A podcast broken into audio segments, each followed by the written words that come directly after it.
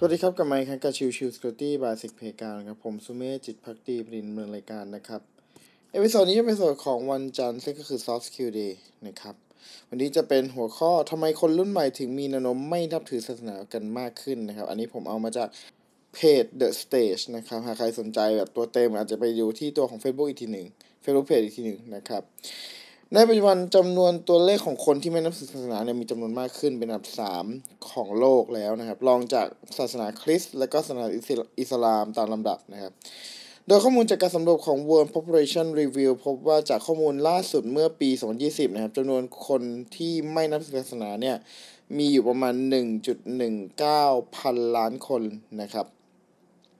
และคาดว่าจะมีจำนวนมากขึ้นไปเรื่อยๆในอนาคต โดยจำนวนเหล่านี้กลุ่มประชากรที่มีความเชื่อในการเลือกไม่นับถือศาสนา ส่วนใหญ่แล้วเป็นคนรุ่นใหม่หรือก็คือ Generation Z นะครับ แล้วอะไรกันล่ะเป็นสาเหตุที่แท้จริงทำให้เราคนรุ่นใหม่จำนวนมากถึงไม่นับถือศาสนานะครับ จากผลการวิจัยของ Pew Research Center นะครับ ในหัวข้อ The Pew Forum on Religion and Public Life นะครับเผยว่าหนึ่งในสาเหตุที่ทำให้คนรุ่นใหม่เลือกที่จะไม่นับถือศาสนาก็คือ เป็นผลสืบเนื่องมาจากผู้ปกครองของคนในยุคก่อนหน้า ไม่ว่าจะเป็น Gen X Gen Y Baby Boomer แล้วก็อื่นๆนะครับ มีการออกไปทำกิจกรรมต่างๆ ที่เกี่ยวข้องกับศาสนาน้อยลงทำให้คนรุ่นใหม่ที่อาศัยอยู่กับพวกเขาเหล่านั้นไม่ได้มีการซึมซับความเชื่อทางศาสนาเหมือนคนรุ่นก่อนๆมากนัก นอกจากเหตุผลข้างต้นแล้วนะครับ การเลือกที่ไม่นับถือศาสนาของคนรุ่นใหม่ ยังมีปัจจัยอื่นที่มีเข้ามาเกี่ยวข้องนะครับ โดยผลวิจัยจาก Pippa Norris และก็ Ronald Ronald Inglehart นะครับ กลุ่มนักวิทยาศาสตร์ทางการเมือง ผู้เชี่ยวชาญ ให้ข้อมูลว่าในประเทศที่มีระบบสาธารณสุขดี มีประสบการณ์กระจายรายได้ และก็การเข้าถึง ปัจจัย 4 แก่ประชาชนระดับดีเยี่ยมเนี่ยมีที่อยู่ที่อาศัยเพียงพอรวมถึงปัญหาความยากจนของคนในประเทศมีไม่มาก และมีความความเท่าเทียมของประชากรในสังคม ผู้คนจะมีแนวโน้มสูงที่จะไม่นับศาสนา แต่ในทางกลับกัน ในประเทศที่มีความลำบากชีวิตความเป็นอยู่ไม่สะดวกสบาย คนในประเทศนั้นๆ จะมีแนวโน้มสูงที่จะเคร่งศาสนานั่นเอง และอีกสาเหตุหนึ่งสำหรับ คนรุ่นใหม่ไม่น่าศาสนาก็คือความขัดแย้งกันของแนวคิด ในปัจจุบันและก็แนวคิดในศาสนายกตัวอย่างเช่น ในบางศาสนานั้นยังมีแนวคิดเกี่ยวกับเรื่องเพศที่ไม่เปิดกว้างมากนัก อีกทั้งยังมีเรื่องราวเกี่ยวกับความเชื่อต่างๆ ที่คนรุ่นใหม่มองว่าเป็นเรื่องราวเหล่านั้นไม่มีความสมเหตุสมผล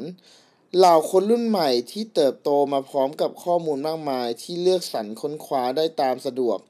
ผ่านทางอินเทอร์เน็ตหรือสื่อ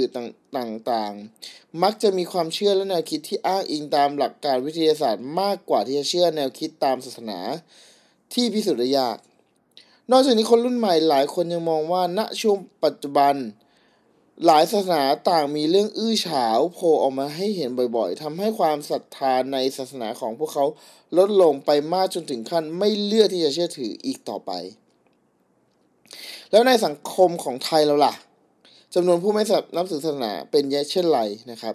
จากการสำรวจในช่วงไม่กี่ปีที่ผ่านมามีการคาดการณ์ว่ามีผู้ที่ไม่นับถือศาสนาในประเทศเพิ่มขึ้น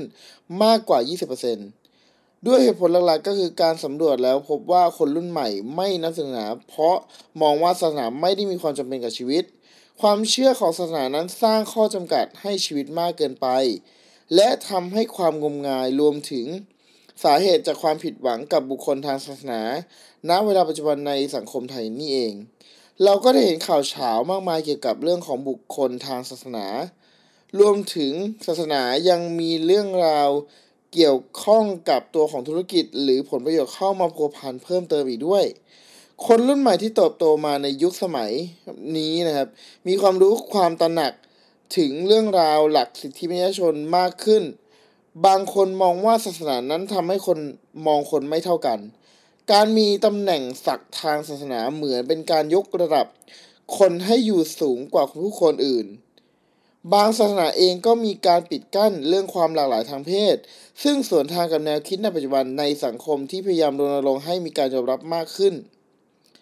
การนับถือศาสนาทำให้คนในสังคมเป็นคนดีขึ้นจริงไหม ในสังคมไทยนะครับมองว่าเรื่องของการเป็นคนดีเนี่ยเป็นการทำความดีต่างๆ ส่วนใหญ่ แล้ววัดผลจากการทำกิจกรรมทางศาสนา ผู้คนที่นับถือศาสนามักกล่าวว่า ศาสนานั้นทำให้มีคนมีที่ยึดในจิตใจมีหลักธรรมคำสอนเกี่ยวกับจริยธรรมอันดี แต่ความจริงแล้วแบบนั้นทั้งหมดจริงหรือไม่ งานวิจัยจากวารสาร Current Biology นะครับ เกี่ยวข้องกับตัวของความสัมพันธ์เชิงผกผันระหว่างศาสนากับความเอื้อเฟื้อในเด็กทั่วโลก ได้ให้ข้อมูลว่าเด็กที่มาจากครอบครัวที่ไม่นับถือศาสนามีความเอื้อเฟื้อเผื่อแผ่มากกว่า อีกทั้งยังมีแนวคิดเกี่ยวกับการลงโทษ และก็ตัดสินคนอื่นน้อยกว่าเด็กที่มาจากครอบครัวที่นับถือศาสนา งานวิจัยระบุเด็กที่มาจากครอบครัวที่นับถือศาสนานั้น มักจะชอบตัดสินการกระทำของผู้อื่น เหตุอันเนื่องมาจากแนวคิดทางศาสนาที่มีการลงโทษหากมีการกระทำที่ขัดกับทางหลักศาสนานั่นเอง จากงานวิจัยต่างๆ ที่ทำให้เราเห็นได้เห็นภาพได้ว่า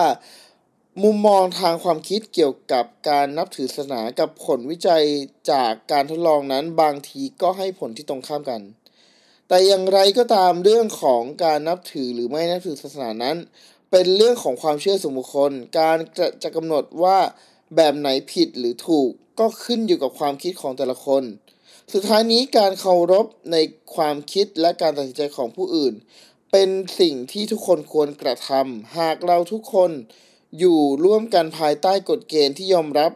กันโดยส่วนมากแล้ว การจะนับถือศาสนาหรือไม่ก็คงไม่ใช่ปัญหาที่เราจะมาต้องมาตัดสินกันนั่นเอง นะครับโอเคก็อันนี้คือเรื่องของการที่ทำไมคนรุ่นใหม่ถึงมีแนวโน้มไม่นับถือศาสนามากขึ้นนะครับ ก็หวังว่าจะเป็นประโยชน์สำหรับใครก็แล้วแต่ที่สงสัยในมุมเดียวกับที่ผมเป็นเหมือนกันคือเออผมก็สงสัยเหมือนกันว่าทำไมณปัจจุบันนี้เนี่ยคนไม่นับถือศาสนาเยอะมากขึ้นเรื่อย ๆ เลยทีเดียวนะครับโอเคพิสดนี้ประมาณนี้ครับ ขอบคุณทุกๆท่านที่มาติดตามรับชมใหม่สำหรับวันนี้ลากันไปก่อน สวัสดีครับ